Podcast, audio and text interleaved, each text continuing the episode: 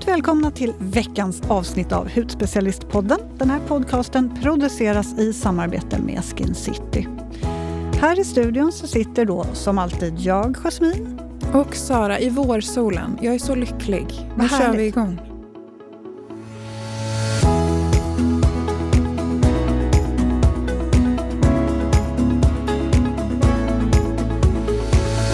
Apropå vårsolen, Sara. Jag har ju börjat odla nu. Nu är Alltså du vet ju hur jag är på våren. Det åker fram krukor med jord och så fullt med frön och sen så driver jag upp grejer och odlar. Nu har jag fått en ny chili som jag fick med mig från Turkiet som heter Bishops Hat. Det var gulligt. Ja. Det är en liten hatt. En den, chili den ser med ut, ja, den ser ut som en liten hatt. Eh, lite så här vågig. Och den är söt på utsidan och svinstark på insidan. Det låter farligt. Ja, men den ska gro upp nu, eller odla. Det ska bli väldigt spännande. Så jag är jättetaggad för den här våren. Kul! Hur mår du? Du ser ju strålande ut idag. Tack! Nej, men jag, jag mår bra. Jag var på en gravidmassage och jag blir så lycklig av att liksom gå på en gravid... Alltså det, är så, det är typ det bästa jag, jag gör. Alltså jag älskar gravidmassage. Jag vet inte vad det är, men jag älskar ju massage i vanliga fall. Men det här är liksom... De får liksom dra ut mig därifrån. Ja, men är det inte det att det kanske känns lite extra tungt och man känner sig oh. trött i kroppen och så här, då är det så skönt att få någon som verkligen så här, drar igång lite, inte cirkulation så mycket, men ändå att man känner att man får bli avslappnad och lite omhändertagen. Ja, och sen att man får ligga på mage. Det är så underbart, ja. för det är ju den här gravidkudden. Liksom. Ja. Jag blir så lycklig. Vad härligt. Mm. Men vi har ju en spännande gäst idag. Ja, låt oss ringa upp. Varmt välkommen till podden Michaela Forni. En varm applåd! alltså så kul att du är med oss här idag. Hur mår du? Tack för att jag får vara med först och främst. Och eh, jag mår eh, bra och dåligt. Får man Berätta säga det? mer. Ja, det får man absolut göra. Ja, men det vanligaste är att man bara säger ja vad bra, hur mår du? Eh, men jag är ju då höggravid och ärligt talat så jag kanske inte den bästa perioden i mitt liv. Så jag känner mig tung och trött och egentligen skulle jag ha suttit där med er tillsammans med studion. Tillsammans med er i studion men eh, ja, jag kan för det första knappt prata på grund av min gravidhjärna och för det andra så har jag en inflammation i ryggen så jag har lite svårt att röra mig. Vet du, jag förstår dig helt. Vi är nog i ungefär samma vecka och det är cred att vi, vi kämpar på alltså. Mm. Ska jag prata med två gravidhjärnor idag alltså? ja, exakt. Jasmine får liksom hålla koll på allting idag. Precis, Jasmine, allt är upp till dig. Okay. Bara så att du vet. Ja, vi kör. Men eh, det känns som att du har så otroligt många grejer för dig verkligen. Och kort beskrivet skulle jag vilja säga att du är entreprenör, influencer, författare. För de som inte vet vem du är, kan du berätta lite mer om dig själv? Ja, eh, jag heter Mikaela Forni och eh, jag har jobbat inom media på olika sätt sedan jag var ungefär 14 år då jag startade min första blogg så jag har också eh, försörjt mig på jobbet som influencer ungefär sedan ja, ja, snart 20 år tillbaka. Eh, så att jag tycker att det är världens roligaste jobb. Det har varit otroligt häftigt att ha varit en del av influencervärldens utveckling och att ha varit med från innan det ens var en bransch till den miljardindustri som det är idag. Så det har jag gjort i väldigt många år och vid sidan av det så har jag jobbat med massa andra saker. Min stora passion i livet är skrivandet och innehåll generellt och specifikt innehåll som riktar sig till kvinnor. Eh, så jag har bland annat skrivit fem böcker och eh, jobbat på olika typer av eh, medieplattformar. Och idag så är jag även grundare av Baby Journey som är Sveriges näst största gravid och småbarnsapp som jag då driver tillsammans med min kära fästman och min lillebror. Och eh, om man inte ska prata jobb så är jag halvitalienska. Jag är 33 år gammal. Jag har en son som heter Dante och en lilla syster till honom på väg. Jag eh, älskar pasta, yoga, läsa böcker, äta frukost utan att någon stör mig, eh, dricka kaffe med mina kollegor och eh, ja, goda drinkar. Kanske lite extra mycket nu när jag inte har fått den på nio månader. Jag älskar Så. din presentation. Där du fick med allt verkligen. Ja, nu vet ni allt om mig. Ja, du, jag tänkte ändå, vi tänkte köra fem snabba frågor till dig för att lära känna dig lite bättre. Känns det okej? Okay? Underbart, kör! Eh, jag tar den första. Kör, Jasmine. Du har en helt ledig dag i kalendern. Vad gör du helst då? Då äter jag frukost jättelänge. Sen tycker jag om att hitta på någonting mysigt med min familj. Eh, gärna tillsammans med andra kompisar eller eh, mina föräldrar eller svärföräldrar, syskon. Ja, men någon mysig familjeaktivitet. Givetvis är det sommar på min helt lediga, också perfekta dag. Och sen så avslutar jag det med att piffa till mig, sätta på mig ett par snygga klackskor, gå ut på stan och äta en middag med mina tjejkompisar. Gud vad härligt. Det låter som en underbar dag. Mm. Och nästa är favoritresemål. Kanske är du där på den här perfekta dagen också? Ja, det är svårt. Det finns många vackra, roliga och härliga platser på jorden. Men jag är ju svag för Paris, så jag får nog säga det. Oh, älskar Paris. Okej, jag skulle vilja veta, vilken är din bästa egenskap? Mm, jag tror att det är att jag är driven och eh, känslosam. Mm. Mm. Och den sämsta måste vi också ta med. Eh, den sämsta är nog att ibland kanske jag har lite för bråttom, vilket kan påverka både mig själv men också människor i min omgivning. Mm. Och sista, vilket är ditt favoritplagg på våren?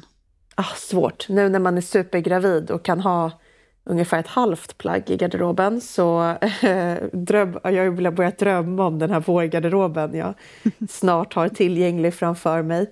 Jag måste säga solglasögon. Ah. Det kanske inte är ett plagg, det är en accessoar, men det är ändå den man längtar mest efter. Jag håller helt med dig. Och den kan man använda även fast man är höggravid. Så att, eh... Men gud vad roligt. Eh, jag tänkte att vi går rakt på alla frågor nu, för vi har så mycket vi vill prata med dig om. Underbart. Du har ju skrivit en rad böcker som du sa och den första kom ut redan 2009, det stämmer va? Yes, det stämmer. En bok om kärlek hette den. Precis. Då måste du ha varit väldigt ung. Mm, jag var 19 år när jag släppte en bok om kärlek. Och den släppte jag tillsammans med eh, Linda Skugge som då eh, hade ett förlag som hette Vulkan. Eh, så det var en diktsamling om tonårskärlek helt enkelt. Ja. Har det alltid varit någonting, eh, en, en dröm för dig att vara författare? Ja, jag har alltid älskat att skriva. Jag har alltid uttryckt mig liksom mycket i skrift och lutat mig mot skrivandet. Men jag tror inte att jag tänkt att det var ett alternativ.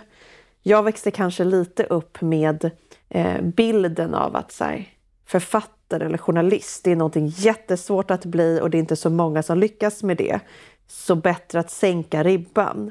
Så jag hade nog inte tänkt att jag skulle kunna bli det.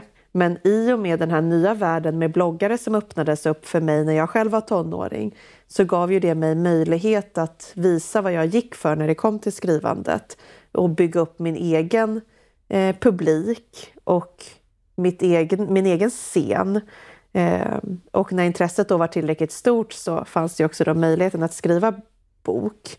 Så det har också varit väldigt kul att vara kanske en av de författarna som har stått för en ny typ av författarskap. Där man skriver böcker och redan har publiken med sig. Så eh, nej, det var, det var liksom inte en dröm. Inte för att jag inte ville det, utan för att jag tänkte att det skulle vara för svårt. Men när jag sen började känna att det var möjligt, då var det liksom efter det har det inte funnits så många drömmar som har varit starkare för mig än den om att skriva böcker. Mm, spännande. Eh, några år senare kom ju boken om ångest och oro. Jag är inte perfekt tyvärr. Vad var det som fick dig att vilja skriva just den boken? Ja, men den boken skrev jag ju, det var min tredje bok. Och den skrev jag efter att jag själv hade då varit utbränd. Eh, som 25-åring så blev jag utbränd efter att ha jobbat i flera år som vice VD på ett eh, större medieföretag. Jag haft, hade haft olika roller och jobbat väldigt hårt och mycket och det var en otroligt rolig resa. Men eh, kanske lite för rolig, eller så pass rolig att jag slet ut mig själv helt enkelt. Och eh, när jag höll på att ta mig tillbaka så insåg jag att jag är inte ensam om den här resan och valde att i min egen process börja skriva på den här boken som jag sen slutförde efter att jag kände att jag hade tagit mig liksom över den här utbrändheten. Sen ska jag ändå poängtera och säga att det är någonting jag lärt mig nu när det har gått åtta år sedan jag släppte den boken så är det att man, man är inte färdig med att vara utbränd utan det påverkar verkligen hela ens liv eh, efteråt också. Men fortfarande kan jag ta fram boken då och då när jag känner att jag håller på att närma mig utmattning eller utbrändhet och liksom påminna mig själv om de verktygen och det jag skriver där för att säga just det, det här måste jag göra för att inte hamna där igen. Mm, för det var lite min följdfråga. Har du hittat liksom de här verktygen nu att inte hamna där i utbrändheten igen? För att du har ju väldigt mycket, mycket roliga projekt för dig. Jag kan tänka mig att det är svårt att så stoppa sig själv. Det är det ju verkligen. Och att älska sitt jobb. Eh, jag tror att många som blir utbrända blir det just för att de älskar det de gör. Eh, sen tror jag också att man, eh, det är vanligt att bli det om man har väldigt höga krav på sig själv, är en prestationsprinsessa och sätter mycket press på sin egen leverans ut mot omvärlden. Vilket jag vet att många kvinnor idag gör. Men ja, hela boken handlar om de verktygen som jag hittade, använde mig av och tyckte fungerade. Och samma verktyg har jag använt mig av efter. Men jag är ju inte mer än människa så jag är också dum nog att ibland göra om samma misstag som jag vet kan leda till någonting som inte är bra. Och sen inser man att shit, okej, okay, nu mår jag inte bra, nu är det för mycket. Stoppa bandet, backa tillbaks. Vad behöver jag göra nu? Och så får man liksom göra de grejerna igen. Så det är ju en ständig resa mm, i liksom livet efter utbrändhet. Men det är ju som livet i allmänhet. Jag skulle bli jätteimponerad om jag träffade någon som bara jag gjorde ett misstag och sen lärde jag mig hur jag inte skulle göra det igen och sen gjorde jag det aldrig mer när det kommer till just sådana här saker. För att när det kommer till balans så är det det svåraste som finns och någonting vi människor strävar ständigt efter att upprätthålla. Mm, den här boken ska jag kika in. Det var så kul. Innan jag var på väg hit nu så pratade jag med min mamma.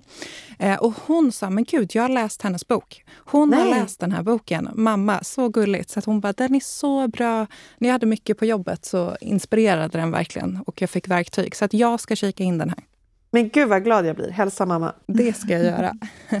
nu har du lite avslöjat, för min följdfråga var vad får dig att må bra? Jag, jag har ju förstått då att du, du kikar tillbaka och tar dig an de verktyg som har hjälpt dig innan. Men har du också utvecklat någonting nytt som får dig att må bra? Hittat nya vägar?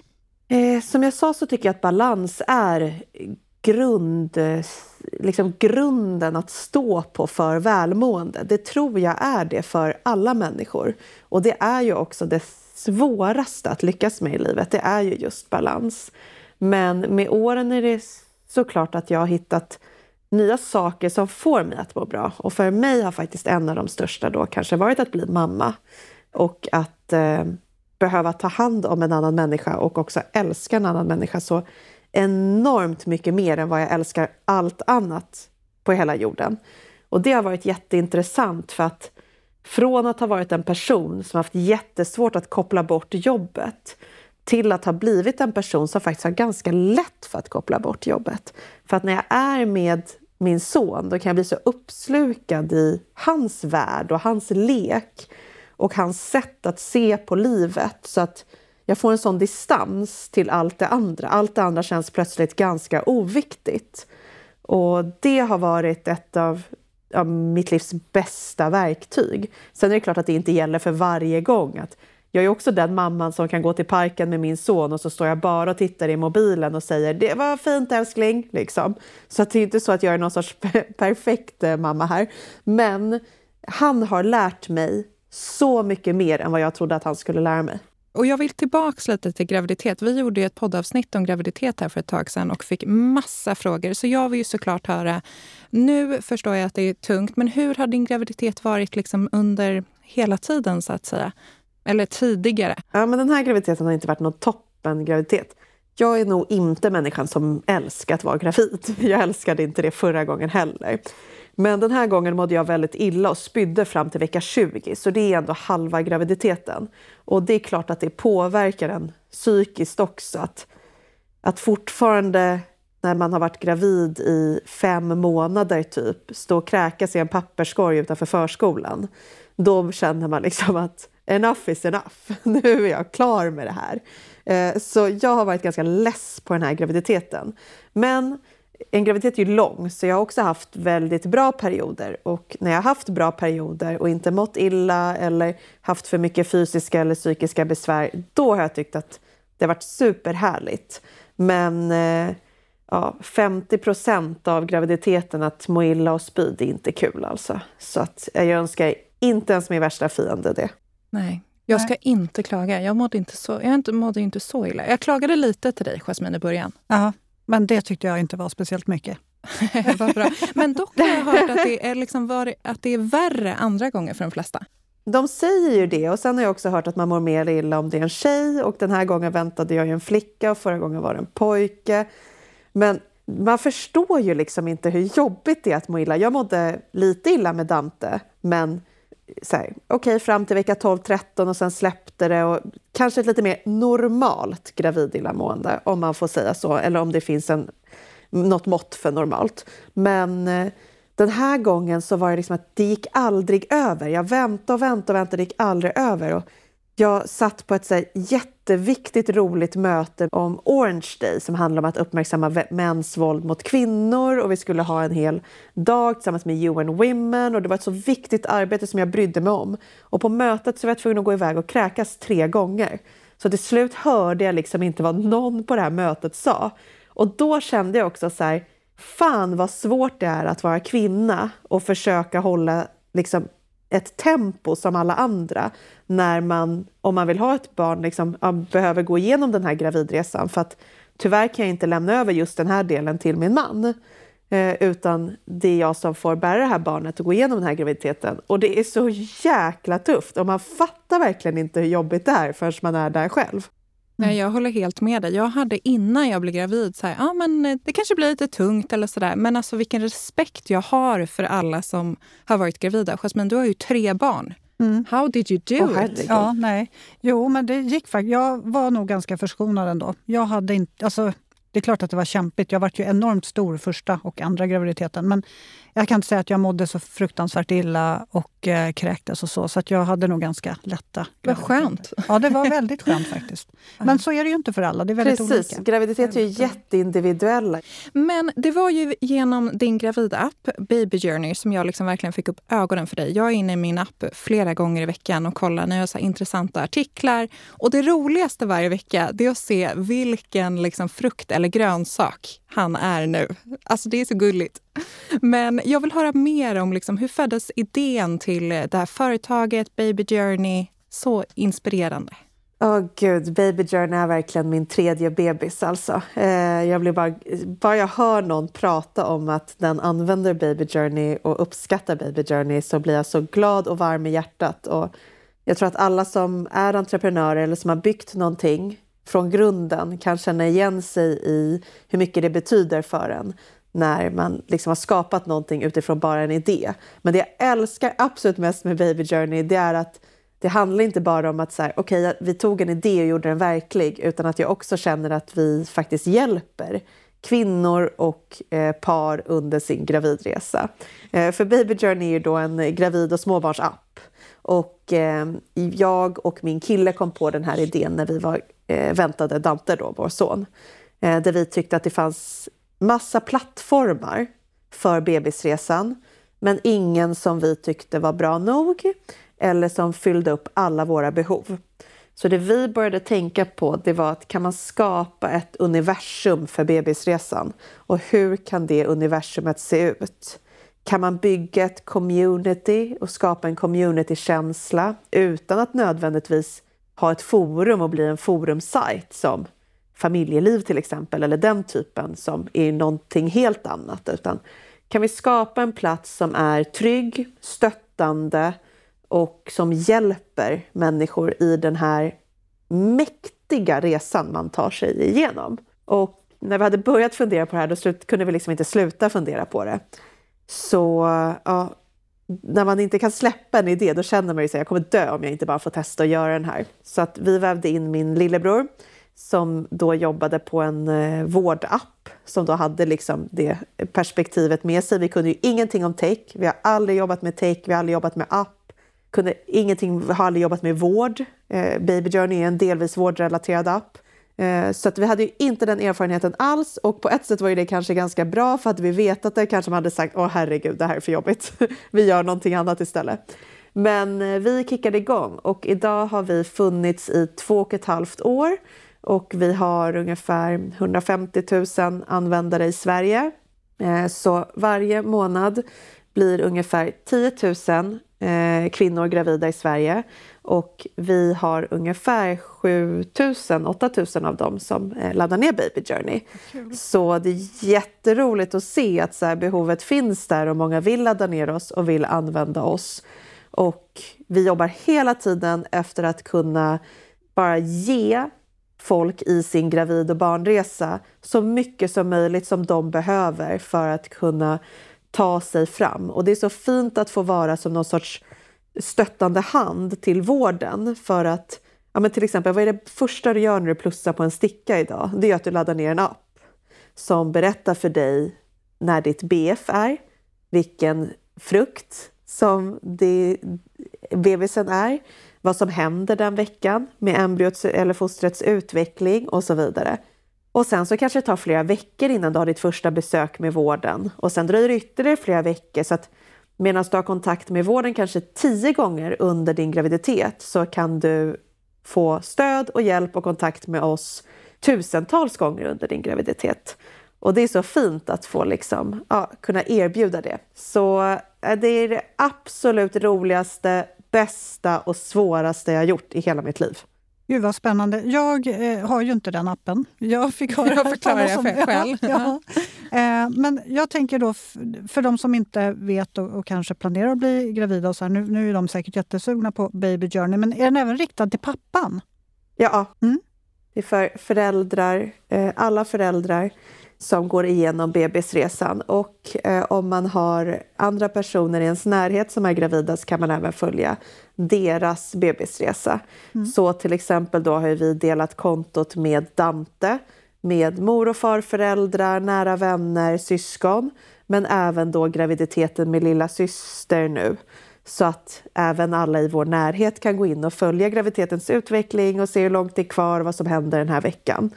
Så att man ja, men fram tills att, att ens barn är två år kan man ju följa barnets utveckling och så då också graviditeten innan barnet har kommit. Okej, den här, det ska jag kika in för då slipper mamma ringa mig varje vecka och fråga vad är han för frukt nu då? Nej, men det är faktiskt mycket mysigare och det blir också någonting att prata om tillsammans. Att jag har märkt att ja, men med min familj så det blir lite naturligare att prata till exempel om graviditeten. Så det kan vara ganska svår att prata om kanske ibland med sin familj och så. Men då blir det att Ja men gud vad mysigt att den typ så har fått ögonfransar nu eller att den kan höra, eh, höra röster eller åh nu förstår den den här. Eller de har ju faktiskt också frågor och funderingar. Och att kunna gå in och läsa på lite och ja, och det gör ju att folk i ens närhet blir eh, mer engagerade i graviditeten och det tycker jag är underbart.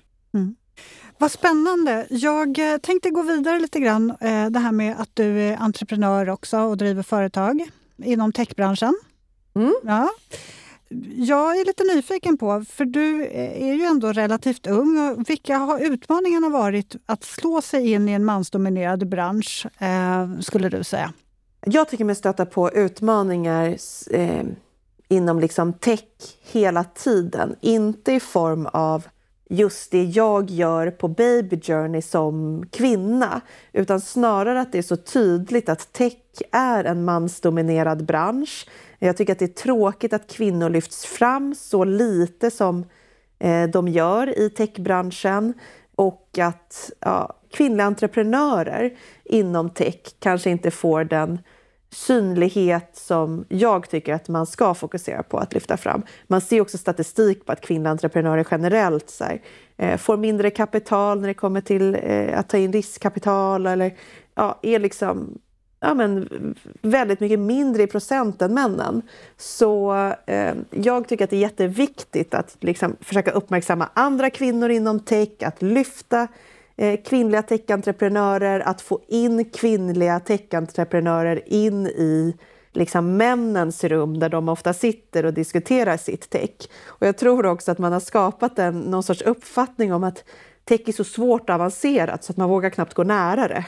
Man ser framför sig att tech, okej, okay, då sitter det ett gäng killar i strumplästen och kodar konstiga saker och dricker Jolt-Cola kanske. Så har man liksom sin uppfattning att det är så avancerat, jag vågar inte gå nära det. Men tech är bara avancerat om någon väljer att göra det avancerat för dig. Vilket någon kanske gör för att du ska känna att det är för svårt för dig. Men precis som med allt kan tech översättas i att bli någonting som du förstår dig på och också kan bidra inom. Och eh, mycket av de företagen som finns inom tech riktar sig ju till kvinnor och eh, ofta är det ju vi kvinnor som kanske vet bäst vad vi själva vill ha. Så då eh, behövs ju vi och är viktiga. Så jag kan ju inte sätta mig och liksom koda in en knapp i Baby Journey. Men jag vet ju varför vi ska ha en viss knapp eller en viss funktion. Vad de som använder Baby Journey vill ha och behöver och hur någonting ska utformas för att man som kvinnlig användare ska vilja ta del av det och kunna nyttja det på rätt sätt.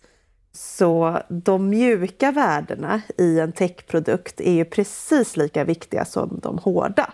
Så ja, jag tycker väl liksom utmaningen är väl att lyfta fram kvinnor inom tech mer. Eh, vilket jag hoppas att ja, man kommer bli bättre på framöver helt enkelt. Du inspirerar ju verkligen också på det viset. Ja, men jag hoppas det. Ja. Vilka erfarenheter har du dragit mest nytta av då? Jag tror att det jag tar med mig från den här techresan, det är att allt verkligen går om du bara har tillräckligt stor passion för någonting. Alltså det finns ingenting du inte klarar av att göra. Du måste bara älska och vilja göra det tillräckligt mycket. Och det är verkligen liksom, om jag skulle sammanfatta hela min entreprenörsresa så tror jag att även som entreprenör som är ett ganska, en ganska riskabel grej att vara så kan du ändå välja trygga vägar, göra det som är inom din nisch eller som du alltid har gjort för mig var att starta Baby Journey, det var att hoppa in på någonting helt nytt. Att göra någonting som jag inte alls har gjort förut och inte har erfarenhet inom. Men jag insåg att eftersom att jag tyckte att det var så viktigt så lärde jag mig det jag behövde lära mig och tillsammans då med Timmy och Damon så tog vi oss igenom alla utmaningar som vi stötte på längs med vägen för att alternativet då att liksom lägga ner eller ge upp, det fanns aldrig. Och när jag hela tiden tänker på, ja men nu till exempel håller vi på att utveckla en stor del i Baby Journey om, eh, om avbruten graviditet. Så att om en graviditet inte går hela vägen på grund av till exempel missed abortion, missfall eller att man eh, lider av ofrivillig barnlöshet så ska det finnas en plats att vända sig till hos oss i appen. Och när jag sitter med barnmorskor och annan vårdpersonal och dolor och pratar om det här och jag ser deras glöd och deras engagemang, då blir det som att så här, jag är beredd att ta mig igenom varje hinder som finns bara för att få skapa det här till andra kvinnor där ute, för att det behövs. Mm. Och ja, det är, det är fantastiskt. Verkligen en häftig resa. Ja, men verkligen. Väldigt inspirerande. Jag har en till fråga här. Du har ju väldigt många bollar i luften som Sara sa inledningsvis också. Småbarnsförälder, du är gravid, du bygger bolag, egenföretagare, bloggar och alltihopa. Hur får du tiden att gå ihop? Ja, men det är väl återigen det här med balansen. Tiden går ju inte ihop så att man försöker ju få tiden att gå ihop genom balans och eh, i perioder går det mer bra och i perioder går det mindre bra. Eh, så jag eh, ja, när det går mindre bra försöker jag liksom backa ut och titta på mig själv utifrån och titta på att okej, okay, vad behöver jag förändra för att få ihop det här? Eh, men jag tror på att eh, försöka jobba proaktivt. Eh, jag tror på att ta saker på allvar, men också komma ihåg att ha någon sorts distans till det man gör. Alltså det är jättebra att engagera sig i sitt jobb, men man kanske inte ska sitta och mejla varje dag på lekplatsen och så missar man hela sitt barns uppväxt. Eller det kanske inte är hela världen om man sätter sig och äter lunch i lugn och ro i solen på en bänk innan man svarar på nästa sms. Alltså att ha lite distans till att så här, livet ska också vara lättsamt och njutbart. det ska inte bara vara fyllt av måsten. Eh, och har man det med sig tror jag att det är lättare att ta beslut för sig själv som ger en balans. Mm. När det kommer till wellness och välbefinnande så har jag förstått att yogan har betytt mycket i ditt liv. Berätta mer.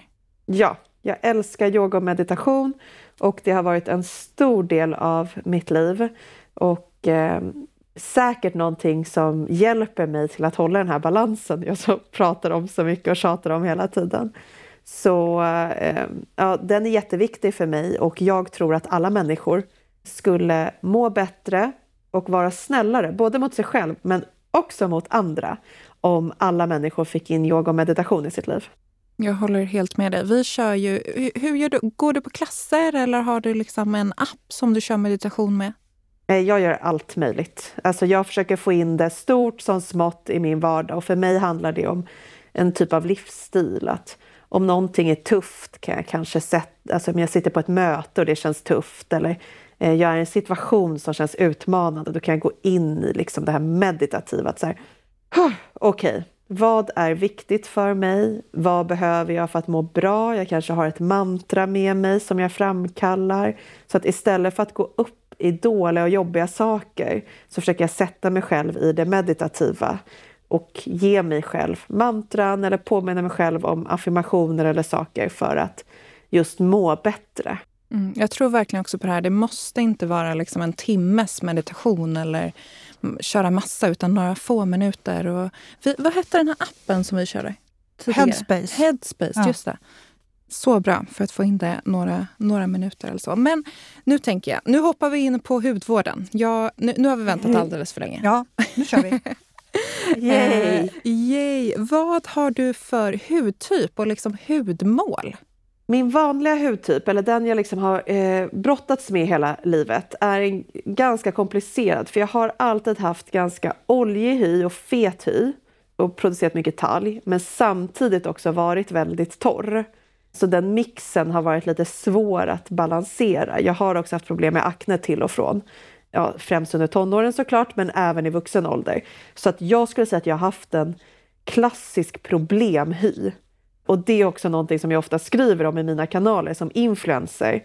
Så tycker jag att det är viktigt att här, när jag pratar om vissa produkter eller vad jag använder eller rutiner att jag har inte bara en babylen perfekt hy som man egentligen hade kunnat stoppa tvål på och den hade fortfarande varit lika perfekt.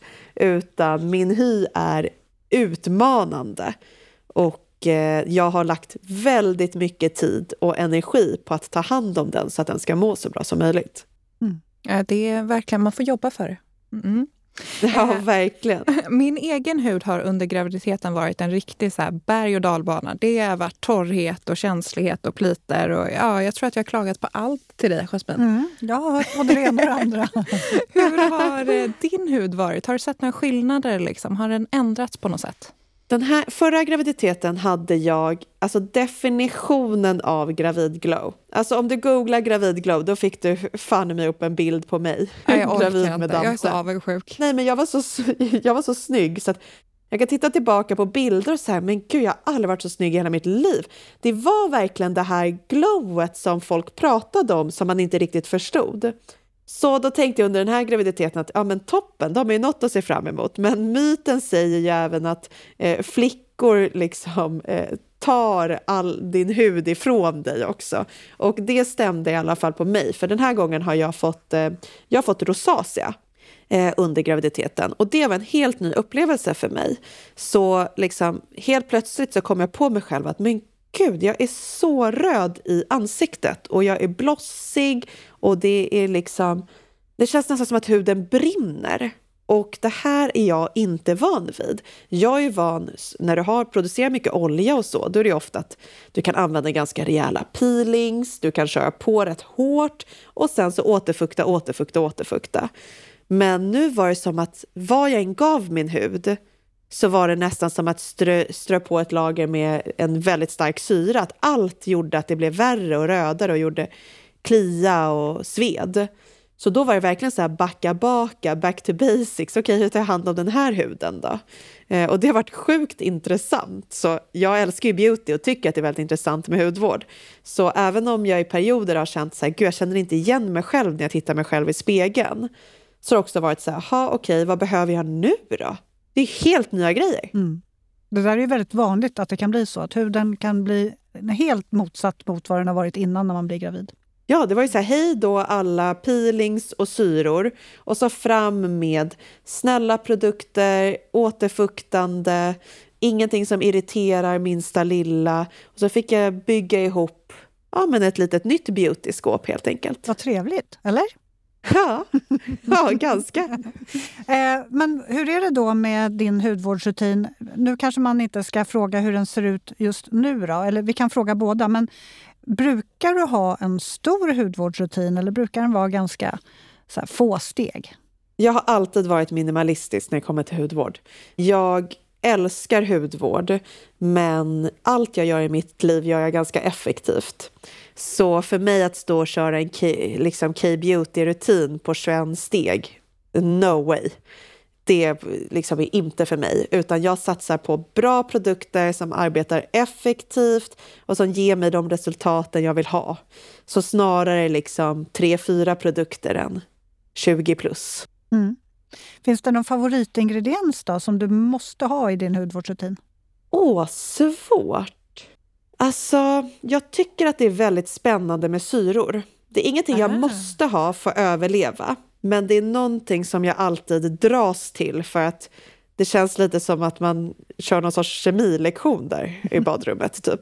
Ja, jag älskar när man står i badrummet och är som en kemist och provar den ja. här och det är pipetter och det är syror. Precis. Och... Och det är någonting med att efter syran, då får man ändå gå över till det här trygga. Du tar den här liksom tjocka fuktkrämen och baddar in och det är svalt och skönt. Och, ja, vi pratade om meditation innan, det om någonting är meditativt tycker jag. Ja, gud. Alltså min hudvårdsrutin på kvällen och på morgonen också för den delen, det är min, en del av min meditation skulle jag vilja säga. Mm. Ja, men det är ju väldigt meditativt och det är väldigt skönt att få lite egen tid. Verkligen. Ja. Men vi har alla gäster får också nämna sin hudvårdande prispall. Så tre produkter du inte kan leva utan. Nu väldigt dramatiskt, men eh, ja, tre favoriter. Åh gud vad svårt. Jag skulle nog säga It Cosmetics CC Cream. Mm. Eh, ny favorit som jag är helt besatt av. Jag fattar faktiskt inte hur jag någonsin hade kunnat leva, har kunnat leva utan den. Den är ju ehm, fantastisk. Ja, den är verkligen. helt underbar. Det är liksom solskydd, det är fukt, det är nyans, det är allt i ett den här. Så fin finish. Verkligen en otrolig produkt. Och sen så säger jag... Ja, men jag måste ändå säga Armanis Foundation. Mm. Mm. Eh, Luminous, Luminous Silk. Det är en klassiker. Ja, och sen så på tal om klassiker så måste jag nog avsluta med Clarins klassiska läppglans. Ja, den är väldigt bra. Ja, den, den tror jag alla, alla vi har. Ja, jag vet ingen tjej som typ inte har en sån. Men det säger ju också sig självt. så Okej, okay, det betyder ju att det är för att det är den bästa produkten ever. Mm. Vet du vilken nyans du har? Alltså jag brukar köra lite olika, men vänta om ni vill kan jag ta fram vad nyansen heter. Ja, det här vill vi höra. Lyssnare kommer ju absolut vilja höra nyans. Mm -hmm. Jag tror att jag har 03. Vilken har du, Jasmin? Det är sjukt att jag kan det utan till. Det betyder också att jag har använt den väldigt länge. 02. Ja, tror jag. en ljus. Ja, för att jag gillar inte så mycket färg. Nej, de är så fina. Jag gillar mm. också att de ger så mycket fukt. Det är liksom nyans och så är det fukt. Mm. Och... 06 har jag. 06, ja. Ja, det är min bästa. Åh oh, gud, och den luktar så gott. Jag blir så sugen på att bara gå och ta på den nu på en gång när vi pratar om det. Min liksom, treåriga son, han älskar ju att få lite av det läppglanset. Det är det bästa han vet. eh, ja, vi går vidare. Jag är lite nyfiken på om det går på några behandlingar. Jag tänker både kropp, men också ansiktsbehandlingar. Och har du någon favorit i så fall? Nu var det många frågor på en gång. Massa frågor, härligt. Kroppsligt så går jag inte på någon eh, speciell behandling som jag kan komma på, alltså ingen så LPG eller något sånt. Men eh, jag tycker om att eh, gå på ansiktsbehandlingar och testa gärna olika. Eh, senaste åren har jag kört ganska mycket microneedling och tycker att det är eh, någonting som funkar jättebra på min hud. Eh, men det är också jätteolika från person till person har jag förstått det. Så det är så någonting som funkar på mig kanske inte alls funkar lika bra på någon annan. Men just eftersom att jag har haft den här problemhyn som jag har haft så tycker jag att microneedling ja, för mig öppnades lite en ny värld när microneedling kom. Och jag har sett super, super bra resultat när jag har kört det. Vad är det för resultat du har sett? Ja, men jag tycker att min hud blir mer balanserad så att istället för att liksom överproducera talg och samtidigt också vara torr så tycker jag att den har eh, hållit sig mer lugn och balanserad och även att mina rodnader har blivit bättre. Så den i kombination med rätt typ av hudvårdsprodukter hemma och också regelbundenhet och att verkligen hålla huden så ren som möjligt. Eh, det har gjort att ja, men jag har kunnat gå, jag går ofta osminkad, ja, säkert tre, fyra dagar i veckan utan problem och känner mig ändå väldigt snygg i huden. Och då har jag ändå en hud som jag från början har haft mycket ångest kring och inte känt mig bekväm med att visa upp det. Liksom att täcka huden har varit min främsta grej. Så ja, för mig har det, jag älskar det. Sen så är det klart att jag kan uppskatta att gå på en så här klassisk ansiktsbehandling. En portömning, återfukta, lite lugn musik och sen liksom mysa därifrån. Eh, så en ansiktsbehandling kan ju också uppfylla mer än att här, det, bara, det liksom ska extremverka. Men om jag vill ha extrema resultat, då gillar jag microneedling. Mm. Jag brukar ta varannan gång. Varannan gång mysbehandling och varannan gång ah, superresultat. Mm, det gillar jag. Ja, då, då får man lite så. Ah. Jasmine frågade mig här eh, inför förlossningen om jag ska liksom unna mig och fixa mig någonting. Och för min del tänker jag att det blir frisör inbokad, mm. pedikyr, lashlift. Så att man känner sig extra. Sen tänker jag att man inte vet riktigt när man kommer iväg. Har du några så här måsten du måste göra det här, ytliga måsten. Ja, men jag går faktiskt en gång i månaden eh, och gör liksom samma behandlingar. Så att Givetvis kommer jag gå och göra de behandlingarna innan min förlossning också, se till så att det matchar precis innan. För som du säger, när man har en nyfödd bebis så vissa nyfödda bebisar ligger ju bara och sover i vagnen och då kan man ju säkert gå och fixa håret och manikyr och allt möjligt. Men jag hade ju en kolikbebis förra gången så då tänkte jag verkligen på hur glad jag var att jag hade gått och gjort alla behandlingar innan för att då kände jag mig ändå okej okay, fräsch. Så jag har också frisör, manikyr, pedikyr, ögonfransförlängning, browlift. Mm. Mm. Gud, perfekt. Ja, När är, är du underbart. beräknad förresten? Hur långt är det kvar? 12 april. Ja, det är inte långt. Nej, det närmar sig. Mm. kanske vi ses på BB. Underbart! Gud vad mysigt. Hoppas vi gör det. Kan vi prata hudvård? Uh, så spännande. Men hur ser närmaste framtiden ut nu? Och kan man ta, det tänkte jag också, kan du liksom ta mammaledighet eller hur, hur har du tänkt där? Eh, jag kommer att ta eh, mammaledighet och vara några månader med bebisen. Och jag gjorde inte det eh, förra gången. Och det ångrar jag lite, att jag var så liksom eager i att jag skulle jobba men också hamnade i en situation där jag inte hade någon avlastning utan behövde göra ganska mycket jobb. Eh, den här gången så har jag känt att ja, men det var en onödig stressfaktor eftersom jag också fick då en son eh, med mycket mag och sömnproblem som skrek otroligt mycket och var så otröstlig och ledsen så var det ju nästintill panikartade första månader.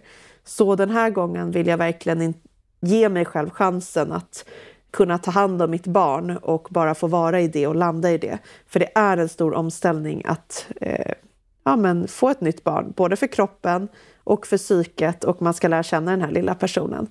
Så jag kommer ta eh, mammaledighet och såklart jobba lite men inte ha massa fasta projekt som jag behöver driva.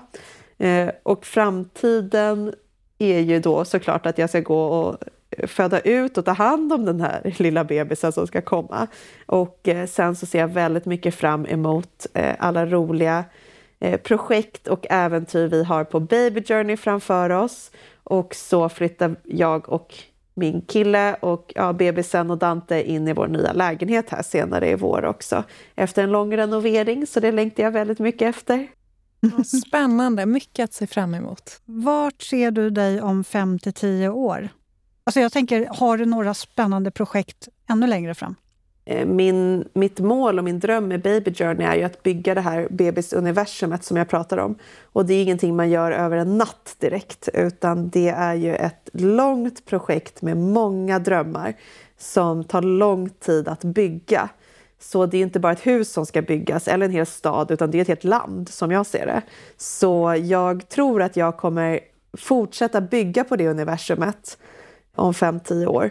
Och så hoppas jag att eh, ja, jag och min familj är friska och välmående och eh, att vi balanserar livet i Stockholm med livet i Spanien där vi precis har köpt ett eh, litet hus. Eh, och att vi tar hand om varandra och eh, är lyckliga. Mm. Det låter jättehärligt. Ja, bra bra. plan. Tusen tack Mikaela att du eh, joinade oss här idag. Ja, jättekul att ha dig med. Kul och intressant att höra din historia. Tack snälla hörni för att jag fick vara med. Det var väldigt mysigt. Bra mix mellan liksom jobb, viktiga saker och sen så hudvård som kanske inte är så viktigt men som är jäkligt mysigt. Exakt, ja, men verkligen. Och till alla er som lyssnar, glöm inte att mejla oss på poddethudspecialisten.se. Vi finns på Instagram och bloggen med samma namn, Hudspecialisten, så får ni ha en fantastisk helg. Jag och Jasmine är tillbaka nästa vecka. Det är vi. Och tack igen, Mikaela. Tack snälla, puss och kram! Ha det gott. Hej.